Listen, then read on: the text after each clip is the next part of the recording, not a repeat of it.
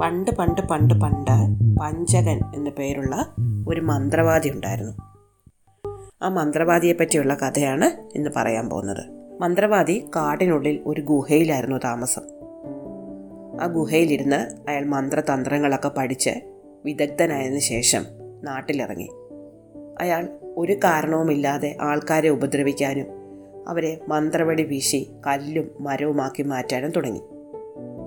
അങ്ങനെ ഒരു വലിയ രാജ്യത്തെത്തിയ അയാൾ ആ നാട്ടിലെ എതിരിട്ട ജനങ്ങളെ എല്ലാവരെയും കല്ലും മരങ്ങളുമാക്കി മാറ്റിയതിനു ശേഷം അവിടുത്തെ രാജാവിനെ തന്റെ മന്ത്രവിദ്യ കൊണ്ട് ഒരു കൽപ്രതിമയാക്കി മാറ്റി ആ രാജ്യം പിടിച്ചെടുത്തു. കൊട്ടാരത്തിൽ താമസമായി.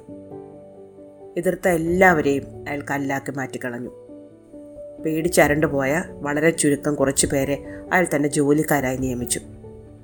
ആ നാട്ടിൽ മറ്റാരും ഉണ്ടായിരുന്നില്ല ചിതറിക്കിടക്കുന്ന കല്ലും മരങ്ങളും അല്ലാതെ ആരുമില്ലാത്ത ഒരു രാജ്യം. ആ രാജ്യത്തിന് കുറച്ചപ്പുറത്ത് മാറി ഒരു ചെറിയ രാജ്യമുണ്ടായിരുന്നു. ആ രാജ്യത്തിലെ രാജാവിന് ഏഴ് പെൺമക്കളും. ഏഴാമത്തെ പെൺകുട്ടിയുടെ പേര് ഭാവന എന്നായിരുന്നു. ഭാവന അതിസുന്ദരിയായ സമർത്ഥയായ വളരെ ബുദ്ധിമതിയായ ഒരു പെൺകുട്ടിയായിരുന്നു. ഭാവന ചെറിയ കുട്ടിയായിരിക്കുമ്പോഴേ അവളുടെ അമ്മ മരിച്ചുപോയി. അവരുടെ രാജ്യം വളരെ ചെറുതായിരുന്നെങ്കിലും സമ്പന്നമായിരുന്നു. അതുകൊണ്ട് തന്നെ ചുറ്റുപാടുമുള്ള ഒരുപാട് രാജ്യക്കാർ ആ രാജ്യത്തെ തോൽപ്പിച്ച് തങ്ങളോട് കൂടെ ചേർക്കാൻ ആഗ്രഹിച്ചിരുന്നു. അങ്ങനെ എപ്പോഴും യുദ്ധഭീഷണി നേരിടുന്ന ഒരു രാജ്യമായിരുന്നു അവരുടേത്. മാത്രമല്ല കൊട്ടാരത്തിനകത്തും രാജാവിന് ശത്രുക്കളുണ്ടായിരുന്നു. രാജാവിനെ വധിച്ച് രാജ്യം കയ്യേറാൻ ഒരുപാട് പേരുണ്ട് എന്ന് രാജകുമാരിമാർക്ക് അറിയാമായിരുന്നതിനാൽ രാജാവിനുള്ള ഭക്ഷണം അവർ തന്നെയാണ് തയ്യാറാക്കിയിരുന്നത്. അദ്ദേഹത്തിന് മറ്റാരും ഭക്ഷണം വിളമ്പാനോ തയ്യാറാക്കാനോ രാജകുമാരിമാർ സമ്മതിച്ചിരുന്നില്ല. അവർക്ക് അവരുടെ പിതാവിനോട് അത്രയധികം സ്നേഹവും കരുതലും ഉണ്ടായിരുന്നു. ഒരു ദിവസം പാചകമെല്ലാം കഴിഞ്ഞ് പാത്രങ്ങളെല്ലാം അടച്ച് അടുക്കള അടയ്ക്കാൻ നേരം അടുക്കള വാതിക്കൽ ഒരു സ്ത്രീ വന്നിരുന്നു അവരുടെ കൂടെ ഒരു ചെറിയ കുട്ടിയും ഉണ്ടായിരുന്നു. മൂത്ത രാജകുമാരി ചെന്ന് കാര്യം തിരക്കിയപ്പോൾ ഒരു കഷ്ണം വിറക് വേണം എന്നാണ് അവർ പറഞ്ഞത്. വീട്ടിൽ തീ പിടിപ്പിക്കാൻ വിറകില്ല. കുറച്ച് തീയും വേണം കുറച്ച് വിറകും വേണം. ഏറ്റവും ഇളയ രാജകുമാരിയായ ഭാവന അപ്പോൾ ജ്യേഷ്ഠത്തിമാരോട് പറഞ്ഞു ഈ കൊട്ടാരത്തിന് ചുറ്റും ഒരുപാട് വീടുകളുണ്ടല്ലോ. അവിടെ എങ്ങും പോയി തീ അന്വേഷിക്കാതെ അവർ തീയ്ക്ക് വേണ്ടി ഇങ്ങോട്ട് വന്നിരിക്കുന്നത് എന്തോ ചതിയാണ്. അവരെ വിശ്വസിക്കരുത്. ജ്യേഷ്ഠത്തി പറഞ്ഞു സാരമില്ല പോട്ടെ. അവർ ഒരു സ്ത്രീയാണ്. ഒരാവശ്യവുമായി നമ്മുടെ അടുത്ത് വന്നാൽ വെറുതെ പറഞ്ഞയക്കുന്നത് ശരിയല്ല. അവർ ആ സ്ത്രീയോട് അടുക്കളയിൽ കടന്ന് കുറച്ച് തീയും ഒരു കഷ്ണം വെറവും എടുത്തുകൊള്ളാൻ പറഞ്ഞു. അവർ ചെന്ന് അടുപ്പിൽ നിന്ന് വലിയൊരു തീക്കൊള്ളി വലിച്ചെടുത്ത് അതുമായി പോയി. പക്ഷെ പോകുന്നതിന് മുമ്പ് അവർ കാര്യം ചെയ്തു. രാജകുമാരിമാർ അറിയാതെ രാജാവിനായി പാകം ചെയ്തു വെച്ചിരുന്ന ഭക്ഷണത്തിലെല്ലാം അവർ മണ്ണ് വാരിയിട്ടു. അന്നുച്ചയ്ക്ക് ഭക്ഷണം കഴിച്ച രാജാവിന് ഭക്ഷണത്തിലെല്ലാം കല്ല് കടിച്ചു. എങ്ങനെയാണ് ഭക്ഷണത്തിൽ ഇത്രയധികം കല്ല് വന്നത് എന്ന് അദ്ദേഹത്തിന് മനസ്സിലായില്ല. പക്ഷേ അദ്ദേഹം മക്കളോട് ഇതിനെപ്പറ്റി ചോദിച്ചില്ല. അടുത്ത ദിവസവും ഇത് തന്നെ ആവർത്തിച്ചു. അടുപ്പിൽ നിന്ന് വിറയെടുക്കാൻ വന്ന സ്ത്രീ അടുപ്പിനരികെ പാകം ചെയ്തു വെച്ചിരുന്ന ഭക്ഷണ സാധനങ്ങളിലെല്ലാം മണ്ണ് വാരിയിട്ടു. അന്നും രാജാവിന് തന്റെ ഭക്ഷണത്തിൽ കല്ല് കടിച്ചു. ഇത് പതിവായി തീർന്നു. എന്തുകൊണ്ടാണ് തന്റെ മക്കൾ പാചകം ചെയ്യുന്ന ഭക്ഷണത്തിലെല്ലാം ഇങ്ങനെ മണ്ണ് വരുന്നത് എന്ന് രാജാവിന് മനസ്സിലായില്ല. എന്നാൽ മക്കളോട് ഇതിനെപ്പറ്റി ചോദിക്കാനും അദ്ദേഹത്തിന് മനസ്സ് വന്നില്ല. അതുകൊണ്ട് അടുത്ത ദിവസം അദ്ദേഹം മക്കൾ പാകം ചെയ്ത സമയത്ത് അടുക്കളയ്ക്ക് പുറത്തുപോയി ഒളിച്ചു നിന്നു.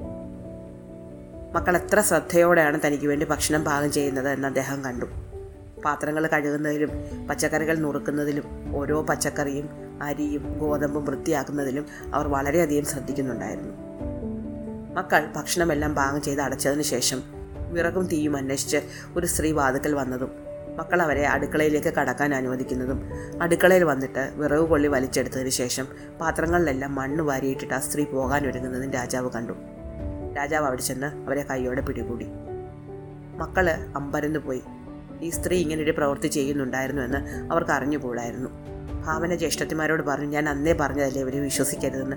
കണ്ടോ അവർ ചെയ്തത്. രാജാവ് അവരോട് ചോദിച്ചു എന്തിനാണ് നിങ്ങൾ ഇങ്ങനെ ചെയ്തത്? എന്തിനാണ് നിങ്ങൾ എനിക്കുള്ള ഭക്ഷണത്തിലെല്ലാം മണ്ണ് വാരിയിട്ടത്? അവർ താണു വീണ് വണങ്ങിക്കൊണ്ട് പറഞ്ഞു എനിക്ക് അങ്ങയുടെ മുന്നിലൊന്ന് വരണമായിരുന്നു. എങ്ങനെയെങ്കിലും അങ്ങയുടെ മുന്നിൽ എത്തിപ്പെടാൻ വേണ്ടിയാണ് ഞാൻ ഒരു സാഹസം ചെയ്തത്. ഞാൻ വളരെ ചെറുപ്പത്തിൽ തന്നെ അങ്ങയുടെ ഒരു ആരാധികയാണ്. ഞാൻ ഈ രാജ്യത്തിന്റെ അതിർത്തിയിലെ ഗ്രാമത്തിലായിരുന്നു താമസം. അങ്ങയെപ്പറ്റി അന്നേ ഞാൻ ഒരുപാട് കേട്ടിട്ടുണ്ട്. അങ്ങനെ ഒന്ന് കാണണം എന്നെനിക്ക് ആഗ്രഹമുണ്ടായിരുന്നു. പക്ഷെ വളരെ ചെറുപ്പത്തിലെ എന്റെ അച്ഛൻ എന്നെ വിവാഹം കഴിപ്പിച്ചു. എനിക്കൊരു കുട്ടിയായതോടെ എന്റെ ഭർത്താവ് മരിച്ചു പോവുകയും ചെയ്തു. അതിനുശേഷം ഇങ്ങോട്ട് തിരിച്ചു വന്ന ഞാൻ അങ്ങയെ കാണാൻ വേണ്ടി ഒരുപാട് ദിവസമായി കാത്തിരിക്കുന്നു. അങ്ങനെ ഒന്ന് മുഖം കാണിക്കാൻ എനിക്ക് ഇതുവരെ ഒരു അവസരം കിട്ടിയില്ല. ഇങ്ങനെ ഒന്ന് കാണാം എന്ന് കരുതിയാണ് ഞാൻ എല്ലാ ദിവസവും വിറകിന് വേണ്ടി ഈ അടുക്കള വാതിൽക്കൽ വന്നു നിന്നത്. രാജാവിന് അവരോട് വളരെ സഹതാപവും സ്നേഹവും തോന്നി. അവരെ അവരുടെ കുട്ടിയോടൊപ്പം രാജകൊട്ടാരത്തിൽ താമസിക്കാൻ രാജാവ് അനുവദിച്ചു. ഭാവന ഇതിനെ എതിർത്തെങ്കിലും ജ്യേഷ്ഠത്തിമാർ അവളെ തടഞ്ഞു. അങ്ങനെ ആ സ്ത്രീ അവരുടെ മകളോടൊപ്പം കൊട്ടാരത്തിൽ താമസമായി. പോകെ പോകെ അവരുടെ സംസാരത്തിലും പ്രവൃത്തിയിലും രാജാവ് വളരെയധികം താല്പര്യം കാണിക്കുകയും അവരെ വിവാഹം കഴിക്കാൻ തീരുമാനിക്കുകയും ചെയ്തു. അപ്പോഴും ഭാവന ജ്യേഷ്ഠത്തിമാരോട് പറഞ്ഞു ഇത് അപകടമാണ്. പക്ഷേ ആരും അവളെ ചെവിക്കൊണ്ടില്ല. തങ്ങളുടെ പിതാവ് സന്തോഷവാനായിരിക്കുന്നെങ്കിൽ അങ്ങനെ ആവട്ടെ എന്ന് ജ്യേഷ്ഠത്തിമാർ ഭാവനയോട് പറഞ്ഞു. അങ്ങനെ ആ സ്ത്രീയും രാജാവും കൂടിയുള്ള വിവാഹം നടന്നു. വിവാഹം കഴിഞ്ഞതോടെ രാജാവ് പൂർണമായും ആ സ്ത്രീയുടെ മായാവലയത്തിലകപ്പെട്ടു. അവരുടെ വാക്കുകളെ മാത്രം വിശ്വസിച്ച് അദ്ദേഹം തന്റെ മക്കളെ ശ്രദ്ധിക്കാതെയായി. പുതിയ റാണിയാണെങ്കിലോ തന്റെ ഭർത്താവിന്റെ ആദ്യ ഭാര്യയിലെ മക്കളായ ഏഴ് രാജകുമാരിമാർക്കും ഭക്ഷണമേ കൊടുക്കേണ്ട എന്ന് അടുക്കളയിൽ ചട്ടം കെട്ടി. അങ്ങനെ രാജകുമാരിമാർ പട്ടിണിയിലായി. ഒന്ന് രണ്ട് ദിവസം കടിച്ചു പിടിച്ചിരുന്നു. മൂന്നാമത്തെ ദിവസം അവർ തങ്ങളുടെ അമ്മയെ അടക്കിയ സ്ഥലത്ത് പോയിരുന്ന് കരയാൻ തുടങ്ങി. അമ്മയെ അടക്കിയ സ്ഥലത്ത് അച്ഛനൊരു ശവകുടീരം ഉണ്ടാക്കിയിട്ടുണ്ടായിരുന്നു. അതിന് ചുറ്റും ഒരു പൂന്തോട്ടവും ഉണ്ടായിരുന്നു. അവിടെ പോയിരുന്ന് മക്കൾ വിശന്ന് കരഞ്ഞു പെട്ടെന്ന് ആ ശവകുടീരത്തിനുള്ളിൽ നിന്ന് ഒരു ശബ്ദം കേട്ടു. നോക്കുമ്പോഴുണ്ട് അതിന്റെ ഒരു അരികു പൊട്ടി അതിൽ നിന്ന് ഒരു നാരകം മുളച്ചു വരുന്നു. നിമിഷ നേരം കൊണ്ട് അത് വളർന്ന് ഒരു മരമായി ഒരു വലിയ കമ്പിളി നാരകത്തിന്റെ മരം. ആ മരത്തിൽ നിന്ന് വലിയ ഒന്ന് രണ്ട് കമ്പിളി നാരങ്ങകൾ പെൺകുട്ടികൾ പൊട്ടിച്ചെടുത്തു. അത്ര രുചിയേറിയ ഫലങ്ങൾ അവരിതുവരെ ഭക്ഷിച്ചിട്ടേ ഉണ്ടായിരുന്നില്ല. വളരെ മധുരമുള്ള വളരെ ആസ്വാദ്യകരങ്ങളായ ഫലങ്ങളായിരുന്നു ആ നാരകത്തിലുണ്ടായിരുന്നത്. അത് കഴിച്ചതോടെ പെൺകുട്ടികളുടെ ക്ഷീണം മാറി അവർ കൊട്ടാരത്തിലേക്ക് തിരിച്ചുപോയി. അടുത്ത ദിവസവും അവർ വിശന്നപ്പോൾ ആ മരത്തിനടുത്ത് വന്ന് പഴങ്ങൾ കഴിച്ചു. ഒന്ന് രണ്ടാഴ്ചകൾക്കകം രാജകുമാരിമാർ വിശന്ന് മരിച്ചു പോകും എന്ന് കരുതിയിരുന്ന റാണി നോക്കുമ്പോഴുണ്ട് രാജകുമാരിമാർ എന്നും ആരോഗ്യവതികളായി വരുന്നു. ഒരു ക്ഷീണവും കാണുന്നില്ല. അവർ തന്റെ മകളോട് രാജകുമാരിമാരെ പിന്തുടർന്ന് എങ്ങനെയാണ് അവർ ഇത്ര ആരോഗ്യമായി ഇരിക്കുന്നത് എന്ന് കണ്ടുപിടിക്കാൻ ആവശ്യപ്പെട്ടു. അടുത്ത ദിവസം രാജകുമാരിമാർ പുറത്തു പോകുമ്പോൾ രണ്ടാനമ്മയുടെ മകളും കൂടി അവരുടെ പിന്നാലെ ചെന്നു. അവൾ പിന്നാലെ വരുന്നത് ഭാവന കണ്ടു. ഭാവന ജ്യേഷ്ഠത്തിമാരോട് പറഞ്ഞു അമ്മ ഇവരെ മനഃപൂർവം വിടുകയാണ്. നമുക്ക് എവിടെ നിന്ന് ഭക്ഷണം കിട്ടുന്നു എന്നറിയാനാണ് ഇവളെ വിടുന്നത്. അതുകൊണ്ട് നമുക്ക് അവളെ തിരിച്ചയക്കാം. പക്ഷെ ജ്യേഷ്ഠത്തിമാർ പറഞ്ഞു അവളൊരു ചെറിയ കുട്ടിയാണ്. അവളെ അവിശ്വസിക്കേണ്ട കാര്യമില്ല. അവൾ വന്നോട്ടെ. മാത്രമല്ല അവർ ശവകുടീരത്തിനടുത്ത് നിന്ന് പറിച്ച മാതള നാരങ്ങകളിൽ കുറച്ച് ആ പെൺകുട്ടിക്ക് കൊടുക്കുകയും ചെയ്തു. അതെല്ലാം അവരുടെ കൂടെ നിന്ന് ഭക്ഷിച്ച അവൾ നേരെ കൊട്ടാരത്തിൽ ചെന്ന തന്റെ അമ്മയോട് എല്ലാ വിവരങ്ങളും പറഞ്ഞു കൊടുത്തു. രാജ്ഞി ഉടൻ തന്നെ സേവകരെ വിളിച്ച് ശവകുടീരത്തിനടുത്ത് നിൽക്കുന്ന നാരകമരം അപ്പാടെ വെട്ടിക്കളഞ്ഞ് തീയിടാൻ ആജ്ഞാപിച്ചു. അവരപ്പോൾ തന്നെ അതനുസരിക്കുകയും ചെയ്തു. അടുത്ത ദിവസം രാജകുമാരിമാർ ചെന്നപ്പോൾ നാരകമരമില്ല. അന്ന് അവർ പട്ടിണിയായി. അടുത്ത ദിവസം വീണ്ടും അവർ ശവകുടീരത്തിനടുത്ത് ചെന്നിരുന്ന് കരഞ്ഞു.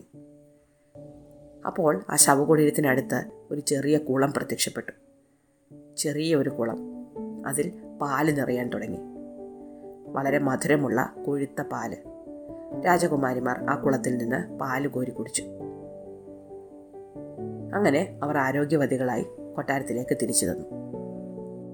റാണി എന്നും രാജകുമാരിമാരെ ശ്രദ്ധിക്കുന്നുണ്ടായിരുന്നു. നാരകമരം വെട്ടിക്കളഞ്ഞതിന് ശേഷവും രാജകുമാരിമാർ ആരോഗ്യവതികളായി വരുന്നത് കണ്ടപ്പോൾ അവർ തന്റെ മകളോട് വീണ്ടും കാര്യം അന്വേഷിക്കാൻ ആവശ്യപ്പെട്ടു. ഇത്തവണ പെൺകുട്ടി പാൽ നിറയുന്ന കുളത്തിന്റെ കാര്യം കണ്ടുപിടിച്ച് അമ്മയോട് ചെന്ന് പറഞ്ഞു. അപ്പോൾ തന്നെ ആ കുളം വെട്ടി മൂടാനും അതിനൊപ്പം ആ ശവകുടീരം അപ്പാരെ തകർത്ത് കളയാനും രാജ്ഞി ആജ്ഞാപിച്ചു. അതങ്ങനെ തന്നെ നടക്കുകയും ചെയ്തു. അമ്മയുടെ ശവകുടിയിൽ നഷ്ടപ്പെട്ട പെൺകുട്ടികൾ വീണ്ടും പട്ടിണിയിലായി. രാജാവ് ഇതൊന്നും അറിഞ്ഞില്ല.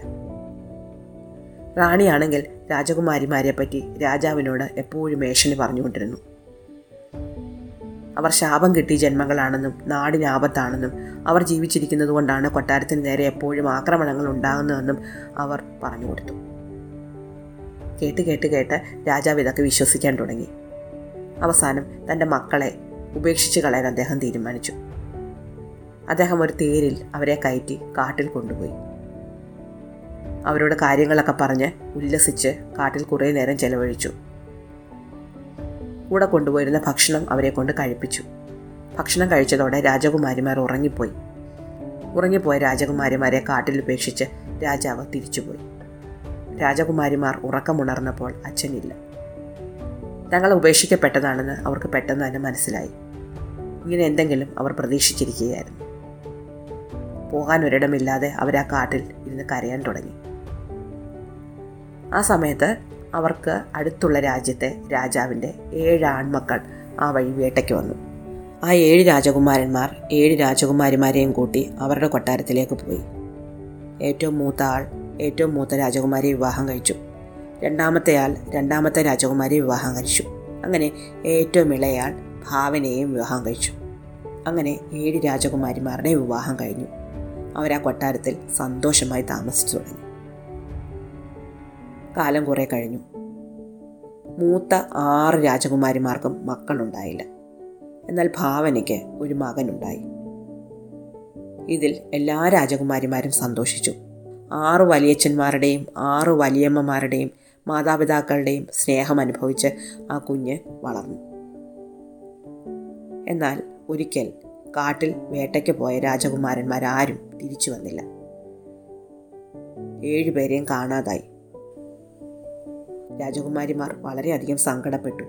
രാജകുമാരന്മാരെ അന്വേഷിച്ചു പോകുന്നവരാരും തിരിച്ചു വരാതായി.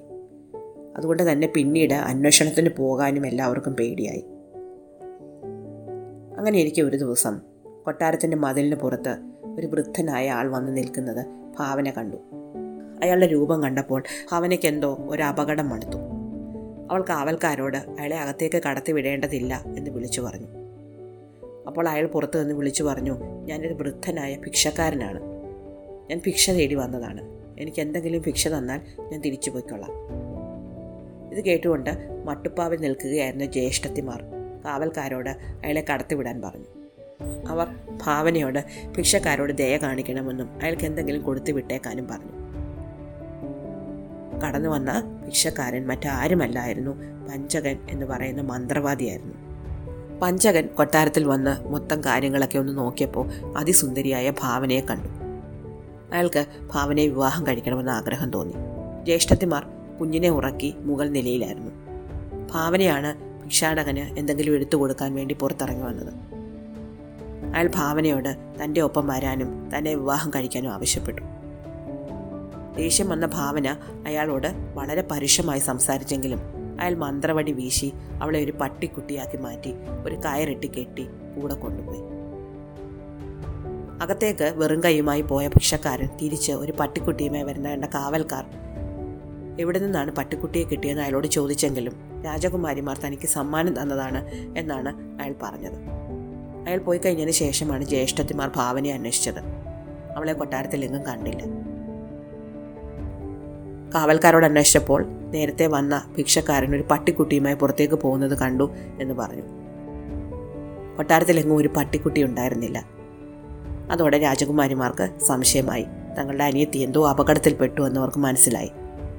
പക്ഷേ അപ്പോഴത്തെ പരിതസ്ഥിതിയിൽ അന്വേഷിച്ചു പോകാൻ ആരും ഉണ്ടായിരുന്നില്ല. അതുകൊണ്ട് എന്ത് കഷ്ടപ്പാട് വന്നാലും കുഞ്ഞിനെ നന്നായിട്ട് വളർത്തണം എന്ന് അവർ തീരുമാനിച്ചു. അങ്ങനെ ആറ് വലിയമ്മമാരും ചേർന്ന് ആ കുഞ്ഞിനെ നന്നായിട്ട് വളർത്താൻ തുടങ്ങി. അവൻ സുന്ദരനായിരുന്നു സമർത്ഥനായിരുന്നു. അവന് പതിനേഴ് വയസ്സായപ്പോൾ അവൻ തന്റെ മാതാപിതാക്കളെയും വല്യച്ഛന്മാരെയും അന്വേഷിച്ച് പുറപ്പെട്ടു. ആറമ്മമാരുടെയും അനുഗ്രഹം വാങ്ങിയാണ് അവൻ യാത്ര തുടങ്ങിയത്. ഒരുപാട് നാടുകളിലെ അന്വേഷണങ്ങളും അവരെപ്പറ്റി ഒരു വിവരവും കിട്ടിയില്ല. അങ്ങനെ യാത്ര ചെയ്ത് യാത്ര ചെയ്ത് അവൻ വിജനമായ ഒരു നാട്ടിലെത്തി. ആ നാട്ടിൽ ആൾക്കാരാരുമില്ല. എല്ലായിടത്തും കല്ലുകളും ഉണങ്ങിയ മരങ്ങളും മാത്രം. അത് പഞ്ചകന്റെ രാജ്യമായിരുന്നു. ഇതൊന്നും അറിയാതെ രാജകുമാരൻ ചുറ്റി നടന്ന് പഞ്ചകന്റെ കൊട്ടാരത്തിനടുത്തെത്തി. കൊട്ടാരത്തിനടുത്ത് വൃദ്ധയായ ഒരു സ്ത്രീ ചെടികൾക്ക് വെള്ളമൊഴിക്കുന്നുണ്ടായിരുന്നു അവരോട് അവൻ കാര്യങ്ങൾ തിരക്കി. അപ്പോൾ ആ വൃദ്ധ പറഞ്ഞു അയ്യോ കുഞ്ഞെ നീ എന്തിനാണ് ഇങ്ങോട്ട് വന്നത്? ഇത് പഞ്ചകൻ എന്ന മന്ത്രവാദിയുടെ കൊട്ടാരമാണ്. അയാൾ ആരെ കണ്ടാലും അവരെ അപ്പോൾ തന്നെ ശാപിച്ച് കല്ലാക്കി മാറ്റിക്കളയും. അല്ലെങ്കിൽ ഉണങ്ങിയ മരങ്ങളാക്കി മാറ്റിക്കളയും. നിന്നെ കണ്ടാൽ അയാൾ അപ്പോൾ തന്നെ ശാപിക്കുമെന്ന് തീർച്ചയാണ്. നീ വേഗം ഇവിടുന്ന് പൊയ്ക്കൊള്ളൂ. ഇത് കേട്ടപ്പോൾ ഇയാളായിരിക്കും തന്റെ അച്ഛനമ്മമാരെയും വല്യച്ഛന്മാരെയും കൊണ്ടുപോയത് എന്ന് കുട്ടിക്ക് തോന്നി. അവൻ ആ സ്ത്രീയോട് പറഞ്ഞു ഇല്ല ഞാൻ തിരിച്ചു പോകുന്നില്ല. എനിക്ക് എന്റെ മാതാപിതാക്കളെ പറ്റി അന്വേഷിക്കണം. അപ്പോൾ ആ സ്ത്രീ പറഞ്ഞു എന്നാലൊരു കാര്യം ചെയ്യൂ. ഞാൻ ഈ കൊട്ടാരത്തിലെ തോട്ടക്കാരിയാണ്. നീ എന്റെ കൂടെ കൂടിക്കോളൂ. നിന്നെ ഞാൻ ഒരു സ്ത്രീയുടെ വേഷം കെട്ടിക്കാം. പഞ്ചകൻ ചോദിച്ചാൽ നീ എന്റെ മകളാണ് എന്ന് ഞാൻ പറഞ്ഞുകൊള്ളാം. അവൻ സമ്മതിച്ചു. അവൻ തന്റെ പുരുഷ വേഷം മാറ്റി ഒരു പെൺകുട്ടിയുടെ വേഷം ധരിച്ചു. എന്നിട്ട് അവർക്കൊപ്പം ചെടിക്ക് വെള്ളം ഒഴിക്കാൻ തുടങ്ങി. പഞ്ചകൻ നോക്കുമ്പോൾ തോട്ടക്കാരിക്കൊപ്പം പുതിയ ഒരാളെ കണ്ടു. അതാരാണെന്ന് വിളിച്ചു ചോദിച്ചപ്പോൾ തന്റെ മകളാണ് എന്ന് തോട്ടക്കാരി പറഞ്ഞു. മകളെ തന്റെ അടുത്തേക്ക് അയക്കാൻ പഞ്ചകൻ ആവശ്യപ്പെട്ടു. അങ്ങനെ രാജകുമാരൻ പഞ്ചകന്റെ അടുത്തെത്തി. ഈ ഗോപുരത്തിന് മുകളിൽ ഒരു തടവുകാരിയുണ്ട്. അവളെ ഞാൻ എന്നെ രാജ്ഞിയാക്കാൻ വേണ്ടി കൊണ്ടുവന്നതാണ്. പക്ഷേ എത്ര പറഞ്ഞിട്ടും അവൾ എന്നെ വിവാഹം കഴിക്കാൻ സമ്മതിക്കുന്നില്ല. നീ ഒരു ചെറിയ പെൺകുട്ടിയാണല്ലോ. നീ എല്ലാ ദിവസവും ഓരോ കുല പൂക്കളുമായി ഗോപുരത്തിന് മുകളിൽ ചെല്ലണം. അവൾക്ക് പൂക്കൾ സമ്മാനിച്ച് അത് ഞാൻ തന്നുവിട്ടതാണെന്ന് പറയണം. മാത്രമല്ല എന്നെപ്പറ്റി ഒരുപാട് നല്ല കാര്യങ്ങൾ പറഞ്ഞ് എന്നെ പുകഴ്ത്തി പറഞ്ഞ് അവളുടെ മനസ്സിൽ എന്നെപ്പറ്റി ഇഷ്ടം ജനിപ്പിക്കണം. തോട്ടക്കാരിയുടെ മകൾ സന്തോഷപൂർവം സമ്മതിച്ചു. അടുത്ത ദിവസം മുതൽ അവൾ പൂക്കളുമായി ഗോപുരത്തിന് മുകളിൽ തടവിലിട്ടിരിക്കുന്ന ഭാവനയെ കാണാൻ പോയി തുടങ്ങി. ആദ്യമൊന്നും ഭാവന അവളോട് സംസാരിക്കാനേ കൂട്ടാക്കിയില്ലെങ്കിലും പിന്നീട് പതുക്കെ പതുക്കെ അവർ സൗഹൃദത്തിലായി. പരസ്പരം കാര്യങ്ങൾ സംസാരിച്ചു കഴിഞ്ഞപ്പോൾ ഭാവനയ്ക്ക് അത് തന്റെ മകനാണെന്നും മകന് അത് തന്റെ അമ്മയാണെന്നും തിരിച്ചറിയാൻ പറ്റി. അവരുടെ സന്തോഷത്തിന് അതിലുണ്ടായിരുന്നില്ല. മകൻ അമ്മയോട് പറഞ്ഞു അമ്മേ അമ്മ ഇനി മുതൽ പഞ്ചകനോട് സ്നേഹം ഭാവിക്കണം. എങ്ങനെയെങ്കിലും അയാളോട് ചോദിച്ച് അയാളുടെ ജീവൻ എവിടെയാണ് ഇരിക്കുന്നത് എന്ന് അമ്മ കണ്ടുപിടിക്കണം. എന്നാൽ മാത്രമേ നമുക്ക് അച്ഛനെയും വല്യച്ഛന്മാരെയും രക്ഷിക്കാൻ പറ്റുള്ളൂ. ഭാവന സമ്മതിച്ചു. പിറ്റേന്ന് മുതൽ അവൾ പഞ്ചകനെ നോക്കി മെല്ലെ പുഞ്ചിരിച്ചു തുടങ്ങി. തോട്ടക്കാരിയുടെ മകൾ തന്നെപ്പറ്റി ഒരുപാട് പുകഴ്ത്തി പറയുന്നത് കൊണ്ടാണ് ഈ മാറ്റം സംഭവിച്ചത് എന്ന് പഞ്ചകൻ കരുതി. പഞ്ചകൻ ഭാവനയോട് ചെന്ന് തന്നെ വേഗം വിവാഹം കഴിക്കണം എന്നാവശ്യപ്പെട്ടു ഭാവന പറഞ്ഞു എനിക്ക് നിങ്ങളെ വിവാഹം കഴിക്കുന്നതിൽ എതിർപ്പൊന്നുമില്ല. പക്ഷെ എനിക്ക് പേടിയുണ്ട്. ഞാൻ വിവാഹം കഴിച്ച് ഒരു കുട്ടിയായപ്പോഴേക്കും എന്റെ ഭർത്താവിനെ കാണാതായി. ഞാൻ വിധവയായതുപോലെയായിരുന്നു കുറേ കാലത്തേക്ക്. അങ്ങനെ ഒരു ജീവിതം എനിക്കിനി പേടിയാണ്. അതുകൊണ്ട് നിങ്ങൾക്ക് ആയുസ്സുണ്ട് എന്നെനിക്ക് ഉറപ്പ് വേണം. പഞ്ചകൻ പറഞ്ഞു അക്കാര്യത്തിൽ നീ പേടിക്കുകയേ വേണ്ട. ഏഴാം കടലിനക്കരെ ഒരു വലിയ കാടുണ്ട്. ആ കാടിന് നടുക്ക് ചുറ്റും പനകൾ നിറഞ്ഞ ഒരു മൈതാനമുണ്ട്. ആ മൈതാനത്തിന് നടുക്ക് ആറ് ചട്ടികൾ ഒന്നിനു മുകളിൽ ഒന്നായി അടുക്കി വെച്ചിട്ടുണ്ട്. മുകളിലുള്ള അഞ്ച് ചട്ടികളിലും വെള്ളമാണ്. എന്നാൽ ഏറ്റവും അടിയിലുള്ള ആറാമത്തെ ചട്ടിയിൽ ഒരു കിളിക്കൂടാണ്. ആ കിളിക്കൂടിനുള്ളിൽ ഒരു തത്തയുണ്ട്. ആ തത്തയ്ക്കുള്ളിലാണ് എന്റെ ജീവൻ. അവിടെ വരെ ആരും എത്താനേ പോകുന്നില്ല. കാരണം അത് വളരെ ദൂരെയാണ്. മാത്രമല്ല ഈ മൈതാനത്തിന് ചുറ്റുമുള്ള പനയുണ്ടല്ലോ. അതിലെ ഓരോ പനയ്ക്ക് ചുവട്ടിലും അനേകം രാക്ഷസന്മാർ കാവലുണ്ട് അവിടെ കടന്ന് ഒരാൾക്ക് പോലും ആ ചട്ടികൾക്കടുത്തെത്താൻ പറ്റില്ല. അതുകൊണ്ട് എന്റെ ജീവൻ നഷ്ടപ്പെടുന്നതിനെ പറ്റി നീ പേടിക്കുകയേ വേണ്ട. ഭാവന പറഞ്ഞു എനിക്ക് ആശ്വാസമായി. എന്തായാലും ഞാൻ അങ്ങയുടെ ജീവന് വേണ്ടി ഒരു വ്രതം നോക്കുന്നുണ്ട്. ഒരു മാസത്തേക്കുള്ളൊരു വ്രതം. അതിനുശേഷം നമുക്ക് വിവാഹം കഴിക്കാം. പഞ്ചകൻ സമ്മതിച്ചു. ഒരു മാസത്തിനകം എങ്ങനെയെങ്കിലും ആ കിളിയെ കൊണ്ടുവരാം എന്ന് പറഞ്ഞ് രാജകുമാരൻ തന്റെ അമ്മയോട് യാത്ര പറഞ്ഞ് അന്ന് തന്നെ പുറപ്പെട്ടു. പക്ഷേ ഏഴാം കടലിനക്കരെ വരെ എങ്ങനെ പോകും എന്ന് അവൻ അറിഞ്ഞുകൂടായിരുന്നു. അവൻ യാത്ര ചെയ്തിരുന്നത് ഒരു കുതിരപ്പുറത്താണ്. കുതിരപ്പുറത്ത് എത്ര ദൂരം പോകാൻ പറ്റും? എന്തായാലും മൂന്നാൽ ദിവസം യാത്ര ചെയ്ത് അവനൊരു കൊടുങ്കാടിനുള്ളിലെത്തി. ആ കൊടുങ്കാടിനുള്ളിൽ ചെന്നപ്പോഴേക്കും അവനങ്ങ് ക്ഷീണിച്ചു പോയിരുന്നു. ഒന്ന് വിശ്രമിക്കാം എന്ന് കരുതി അവൻ ഒരു മരച്ചുവട്ടിൽ ചാരിയിരുന്നെങ്കിലും ഉറങ്ങിപ്പോയി. ഒരു വലിയ ശബ്ദം കേട്ടാണ് ഉണർന്നത്. നോക്കുമ്പോൾ മരത്തിന് മുകളിലെ ഒരു കിളിക്കൂടിലിരുന്ന് രണ്ട് കിളിക്കുഞ്ഞുങ്ങൾ കരച്ചിലോട് കരച്ചിൽ പരന്തിൻ കുഞ്ഞുങ്ങളാണ്. എന്തിനാണ് ഈ കുഞ്ഞുങ്ങൾ കരയുന്നത് എന്ന് നോക്കുമ്പോഴുണ്ട് ആ മരത്തിന് മുകളിലേക്ക് ഒരു പാമ്പ് കയറി പോകുന്നു കൂടിനെ ലക്ഷ്യം വെച്ചാണ് പോക്ക്. ചാടി എഴുന്നേറ്റ രാജകുമാരൻ തന്റെ വാളെടുത്ത് ആ പാമ്പിനെ അപ്പോൾ തന്നെ വെട്ടി നുറുക്കി കഷ്ണങ്ങളാക്കി. പെട്ടെന്ന് തലയ്ക്ക് മുകളിൽ വലിയൊരു ചിറകടി ശബ്ദം കേട്ടു. ഭീമാകാരന്മാരായ രണ്ട് പരുന്തുകളാണ് പറന്നു വരുന്നത്. അച്ഛൻ പരുന്തും അമ്മ പരുന്തും. അവർ വന്ന് രാജകുമാരന്റെ കാൽക്കൽ വീണു. എന്നിട്ട് പറഞ്ഞു എത്ര കാലങ്ങളായെന്നോ ഞങ്ങൾ ഇങ്ങനെ കഷ്ടപ്പെടുന്നു. ഞങ്ങൾക്ക് എല്ലാ വർഷവും കുഞ്ഞുങ്ങളുണ്ടാവും. പക്ഷെ എല്ലാത്തിനെയും ഈ പാമ്പ് വന്ന് തിന്നുകളയും.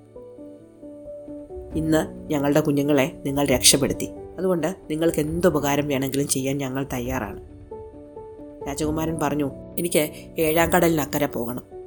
അവിടെ ഒരു വലിയ കാടുണ്ട്. കാടിന് നടുക്ക് വൃത്തത്തിൽ പനകൾ നിൽക്കുന്നുണ്ട്. ആ പനകൾക്ക് നടുക്ക് ആറ് ചട്ടുകളുണ്ട്. ആ ചട്ടുകളുടെ ഏറ്റവും അടിയിലത്തെ ചട്ടിയിൽ ഒരു കിളിക്കൂടിനുള്ളിൽ ഒരു കിളിയുണ്ട്. ആ കിളിയെ കിട്ടിയാൽ മാത്രമേ എനിക്ക് എന്റെ മാതാപിതാക്കളെയും വലിയച്ഛന്മാരെയും രക്ഷിക്കാൻ പറ്റൂ. പക്ഷികൾ പറഞ്ഞു ഞങ്ങൾ നിന്നെ സഹായിക്കാം. നീ ഞങ്ങളുടെ ചിറകിലിരുന്നാൽ മതി.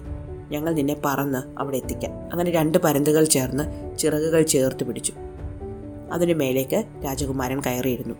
പരന്തുകൾ പറന്ന് ഏഴാം കടലിനക്കരെ എത്തി. കാടിന് നടുക്ക് വൃത്തത്തിൽ പനകൾ നിൽക്കുന്ന സ്ഥലത്തെത്തി. ഓരോ പനകൾക്ക് ചുറ്റിലും കുറേ രാക്ഷസന്മാരുണ്ട്. അവർ നാല് പാടും കണ്ണോടിച്ച് കാവൽ നിൽക്കുകയാണ്. എന്നാൽ മുകളിൽ കൂടി പറന്നു വരുന്ന ശത്രുവിനെ അവർ കണ്ടതേയില്ല. രാജകുമാരനെ വഹിച്ചുകൊണ്ട് പരുന്തുകൾ ആകാശത്തുകൂടി പറന്ന് മൈതാനത്തിന് നടുക്ക് അവനെ കൊണ്ടുവന്നിറക്കി അവൻ ഞൊടിയിട കൊണ്ട് അഞ്ച് ചട്ടികളും തകർത്ത് ആറാമത്തെ ചട്ടിയിലുണ്ടായിരുന്ന കിളിക്കൂടെടുത്തു. ശബ്ദം കേട്ട് രാക്ഷസന്മാർ ഓടി അടുക്കുമ്പോഴേക്കും അവൻ കിളിക്കൂടുമായി വീണ്ടും പരുന്തുകളുടെ ചിറകിൽ കയറിയിരുന്ന് കഴിഞ്ഞിരുന്നു. പരുന്തുകൾ അവനെയും കൊണ്ട് തിരിച്ചു പറന്നു. പഞ്ചകൻ രാവിലെ എഴുന്നേറ്റ് പുറത്തേക്ക് നോക്കുമ്പോഴുണ്ട് കൊട്ടാരത്തിന്റെ വാദത്തിൽ ഒരു കുട്ടി നിൽക്കുന്നു. വളരെ സുന്ദരനായ ഒരാൺകുട്ടി. പത്തോ പതിനേഴോ വയസ്സ് പ്രായം വരും. അവന്റെ കയ്യിൽ ഒരു കിളിക്കൂടുണ്ട് അതിലിരിക്കുന്നു തന്റെ ജീവന്റെ ജീവനായ തത്ത. പഞ്ചകന്റെ ഉള്ളി വിറച്ചുപോയി. അയാൾ ചാടി പുറത്തിറങ്ങി കുട്ടിയോട് ചോദിച്ചു നിനക്ക് എവിടുന്ന് കിട്ടി ഈ തത്തയെ? അതിനെ എനിക്ക് തരാമോ? കുട്ടി പറഞ്ഞു ഞാനിതിനെ വിൽക്കാൻ കൊണ്ടുവന്നതല്ല. ഇതിനെ ഞാൻ വളർത്താൻ പോവുകയാണ്. പഞ്ചകൻ പറഞ്ഞു നിനക്ക് വളർത്താൻ വേണമെങ്കിൽ ഞാൻ വേറൊരു തത്തയെ തരാം. ഈ തത്തയെ എനിക്ക് തരാമോ? കുട്ടി പറഞ്ഞു ഇല്ല ഞാൻ ഈ തത്തയെ ആർക്കും കൊടുക്കുകയില്ല. പഞ്ചകൻ പറഞ്ഞു ദയവ് ചെയ്ത് ആ തത്ത എനിക്ക് തരൂ ഞാൻ നിനക്ക് കുന്നോളം പണം തരാം. കുട്ടി പറഞ്ഞു എനിക്ക് പണം വേണ്ട. അപ്പോൾ പഞ്ചകൻ ചോദിച്ചു പിന്നെ നിനക്ക് എന്താണ് വേണ്ടത്? എന്ത് വേണമെന്ന് പറഞ്ഞാലും ഞാനത് തരാം. കുട്ടി തത്തയെ പതുക്കെ പുറത്തെടുത്തിട്ട് അതിന്റെ ചിറക് പിടിച്ച് തിരിക്കാൻ തുടങ്ങി. അതിനനുസരിച്ച് പഞ്ചക്കന്റെ കൈ ഞെരിഞ്ഞ് വേദനിച്ചു. അയാൾ ഉറക്കം നിലവിളിച്ചുകൊണ്ട് പറഞ്ഞു നിർത്തൂ എന്ത് വേണമെന്ന് പറയൂ ഞാൻ തരാം. കുട്ടി പറഞ്ഞു ഗോപുരത്തിന് മുകളിൽ തടവിലിട്ടിരിക്കുന്ന എന്റെ അമ്മ എനിക്ക് വേണം. അപ്പോൾ തന്നെ കാവൽക്കാർ വാതിൽ തുറന്ന് ഭാവനയെ മോചിപ്പിച്ചു. ഭാവന വന്ന് തന്റെ മകനോടൊപ്പം ചേർന്നു.